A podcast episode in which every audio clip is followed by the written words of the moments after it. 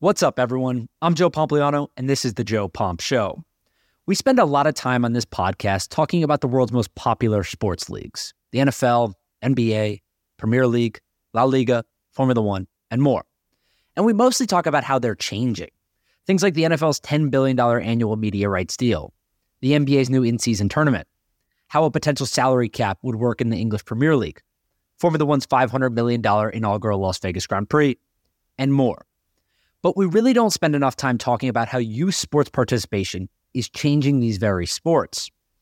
Aspen Institute recently published its annual State of Play report, and the results indicate a huge shift from team sports, like baseball and football, to individual sports, like golf and tennis. For example, over the last four years, baseball and tackle football have seen a 20% and 13% decline, respectively, among participants aged 6 to 12 years old while tennis and golf have seen a 51% and 32% increase, respectively, over the same period. That means millions of kids have stopped playing baseball and tackle football. And when you add in swimming, minus 27%, hockey, minus 18%, and gymnastics, minus 15%, it gets even worse.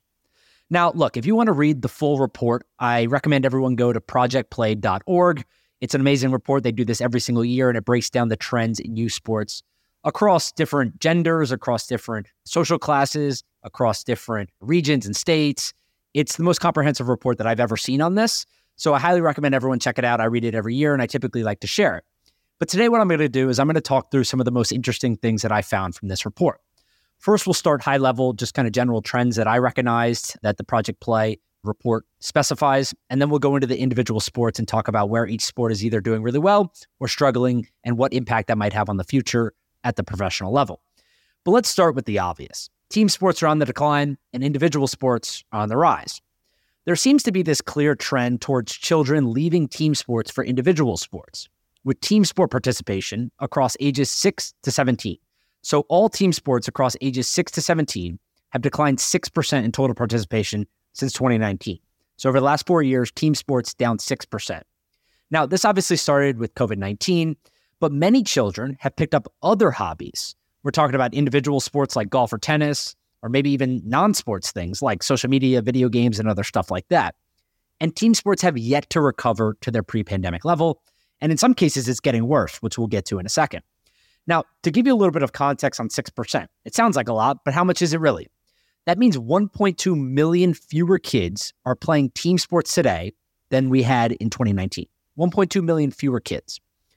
Another recognizable trend is that team sports continue to transition to a pay to play model at a younger and younger age.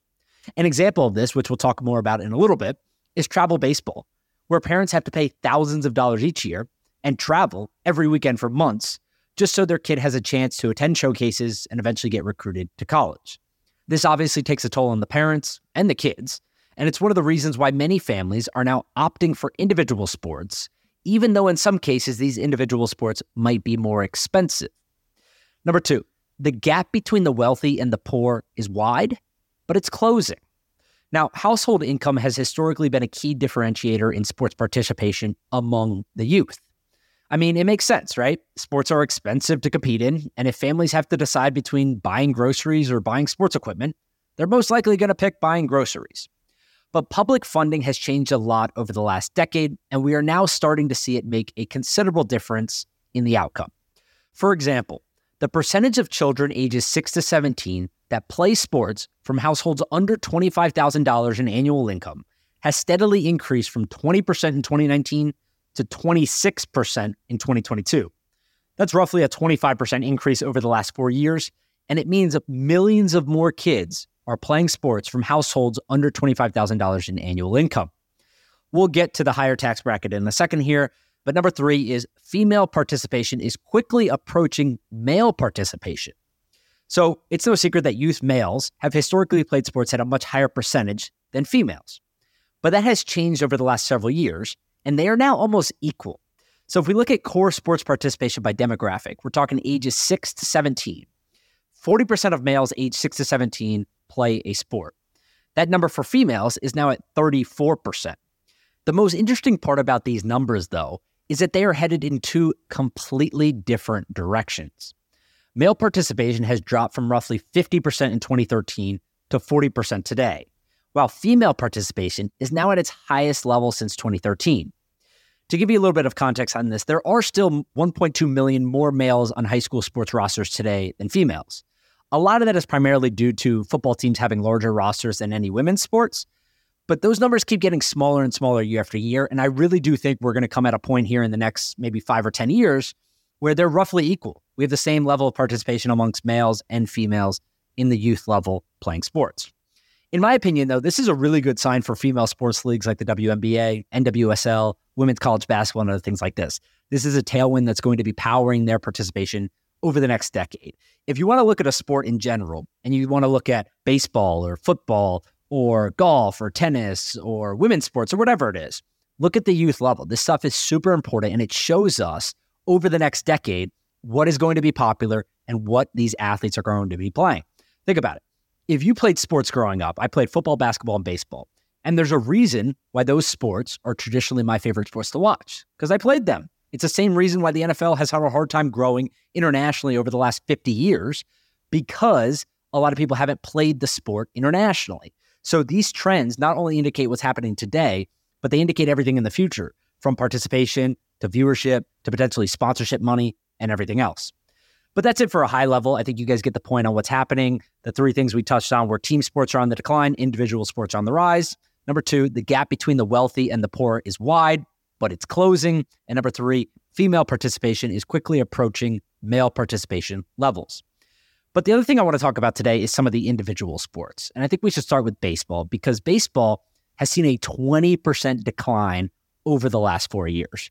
Now, I podcasted about this the other day and we talked through some of the stuff at the major league level that they could be doing better. Everything from promoting their superstars to ending blackouts to getting new stadiums, shortening the season potentially, a bunch of other things too.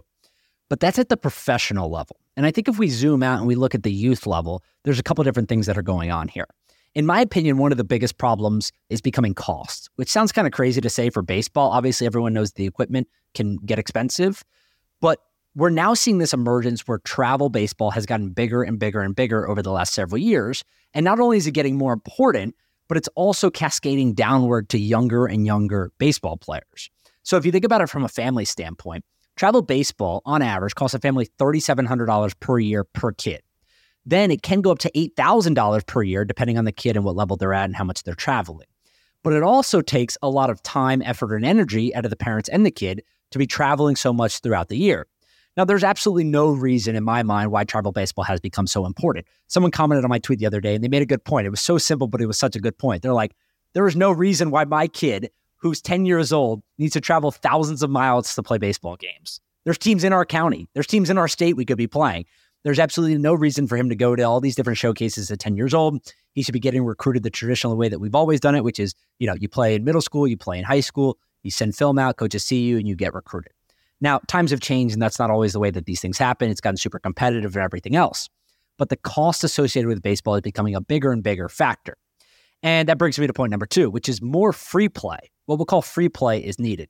Now, back in the day, kids used to throw the baseball in the yard. They used to go to the batting cages. They used to go practice on their own at the field. And we call that free play, right? The idea that you can just go out and you can play by yourself or with your family or with your friends or whatever it is a lot of that has diminished and gone away in baseball today. And what we've seen is this rise again of travel baseball. And you have to be on these teams, you have to commit your life to it. That obviously needs to change if they want to see baseball continue to grow like we've seen over the last several decades. The other thing with this is like Major League Baseball has changed a lot of rules over the last several years. Viewership was up this year, attendance was up, albeit only for the regular season, not the playoffs. But you guys get the point. If those things are able to make a substantial impact, that would have a long term effect on the youth participation as well. Because what do we know? We know that kids watch professional sports on TV. We know that they follow their favorite athletes on social media. If MLB is able to do a little bit better of a job of promoting its athletes and promoting its product, maybe those numbers change as well. Let's talk about basketball though. Basketball is unique because there are 25% of all youth athletes today play basketball at least once per year. It's by far and away the most popular sport at a youth level, even with the decline in core participation at 0.4% over the last four years. Now, basketball is super popular because of a few different reasons. Some of the stuff quoted in the Aspen Institute report goes back to the superstars. We talked about this with MLB on the podcast the other day. NBA, more than any other sports league, I think does a great job promoting its athletes. I'm so bullish on the NBA long term because of some of the stuff they're doing on the business side in India and Africa and other stuff like that. But most importantly, the most simple way to look at it is that their athletes don't wear helmets and the league spends a lot of money and time promoting the individual, right? So Giannis, Jokic, Stephen Curry is an amazing example. Obviously, LeBron James, they promote the athlete and the individual, which is what we know kids want to follow today. So I think Steph Curry and the Golden State Warriors, I think LeBron James, I think all of the athletes around the NBA and the superstars have done an incredible job of promoting themselves and growing their presence over the last few years.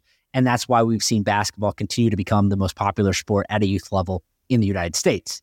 The other idea behind this, and it goes back to the idea of free play, which is basketball is relatively simple to play, right? You just need a basketball, you can go shoot on hoop. There's a bunch of public parks all throughout the United States with hoops. You don't even need a net in most cases. As long as you have a basketball, you can go out, you can go play. Some people make their own hoops and things like that. From a free play standpoint, basketball is at the top of the list and one of the easiest things to go get into, which has always historically been soccer around the world, right? As long as you have a ball, you can kind of make your own goal, you can play with people and do all that stuff. Basketball in the United States is Europe's soccer, essentially. Thirdly, is tackle football and flag football. So we've seen these trends with tackle football and flag football over the last several years. And it's super interesting to me because this is something that we talk about a lot, but seeing the numbers just hits a little different, right? Tackle football is down 13% over the last four years, and flag football is only up 0.3% over the last four years. Now, the reason why this is so unique is because tackle football has seen a huge decline in youth participation over not only the last four years, but over the last decade.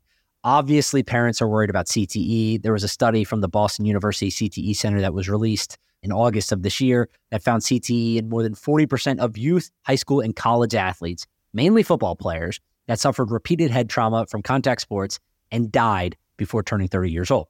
So, CTE, as most of you know, can only be diagnosed after death. So, Boston University CTE unit examined the brain of a bunch of people after they had died before the age of 30. And they found that if you played high school football, if you played youth football, or if you were an athlete in the case where you were getting repeated head contact, in some cases that included soccer and other stuff like that, but they were primarily football players, and 40% of them had CTE. So just imagine what that number is in the NFL, college football, and other things like that as you continue to progress. Obviously, that's something that parents are worried about, and that's one of the main reasons why we've seen such a decline in tackle football participation over the last several years. But one of the other reasons why we've seen it, particularly at the ages of six to 12, is because the NFL doesn't necessarily want you playing tackle football at those ages. What they've indicated and what we've seen through their actions is that they would rather you play flag football at those ages and not play tackle football until you get to high school. And the reason for that is relatively simple. You learn the rules of the game, you fall in love with the game, and the next thing you know, you avoid some repeated head trauma at a younger age where maybe some kids don't know how to tackle or play the game fundamentally wise. You get to high school, again, you're in love with the game, you get a little bit better at the game, and now you're able to reduce your exposure to the head contact by eliminating essentially ages, you know, 6 through 14. So that's obviously a big deal and it's one of the reasons why the NFL has heavily aligned its brand with flag football. They've invested millions of dollars in their own flag football league called NFL Flag since the 1990s. And today, the program has over 600,000 youth athletes ages 4 to 17 across 1,600 teams in all 50 states. And the other exciting part about this is that the NFL was able to convince the Olympic Committee to include the sport as part of the LA Olympics in 2028. Flag football will be added to the calendar, and these games will be taking place on the world's biggest stage, which should help support both versions of the game tackle, and flag football. But let's talk about two sports that people have historically considered a little bit more expensive and more niche. That would be golf and tennis. Let's start with golf. Golf is up 32% at the youth level, ages 6 to 12, over the last four years. Tremendous amounts of growth. Now, the unique part about golf is it is expensive. It's, it's a very expensive sport to get into, not only in greens fees, country clubs are obviously super expensive. Even if you're playing the local community courses, you got to buy clubs, you got to buy balls it's a really expensive game to get into as a kid. And traditionally, if your parents don't play it, you're not going to be playing it either. So it's really unique to see this level of growth at such a widespread area, 32% over the last four years. And I've written about this before and certainly podcasted about it, but I think this is driven mostly by off course golf, if I had to imagine, right? So we've seen Top Golf. They have been cited in the Aspen Institute report specifically as adding a lot of value to the golf landscape. 10% of all recreational golfers of all ages, right? So every recreational golfer today, 10% of them say that Top Golf was their introduction to the sport. That's how important Top Golf has become in the landscape of golf today. Obviously, the pandemic was huge with golf as well. You were getting outdoors, you could socially distance, you were playing by yourself. It introduced a bunch of new golfers, including kids that are now regular golfers. And golf's having its moment. I mean, if you think about golf, they just got their new series on Netflix. Obviously, everything happened in the news with the PGA Tour and LIV over the last year. But golf feels like it's got this force behind it right now. Whereas a professional league, it's also becoming more valuable and more important, and they're making more money and their viewership is increasing. So even without Tiger Woods, as he's getting older and transitioning out of the sport, not playing as much, golf feels like it has this good nucleus of like young players who are breaking through, who have personalities, and companies like Netflix and other people like that are really building upon that. So if I had to pick a list of the sports that I'm most excited about going into the future, people ask me this stuff all the time. What sports are you most bullish on? Golf would certainly be near the top of that list. Everything I just talked about, off course golf with Top Golf, what's happening at the professional level, what's happening with Netflix and Full Swing and YouTube and TikTok. The social media concept for golf has skyrocketed over the last several years. We now have full time creators in the space. They're creating a lot of content and it's becoming much more popular with the younger generation of players. So I'm super excited to see where golf goes over the next few years. But last but not least, let's talk about tennis because tennis is another sport that's a little bit unique. Obviously, it's a much smaller base of players today here in the United States, but it's globally popular. And it's traditionally been considered a very niche and expensive sport.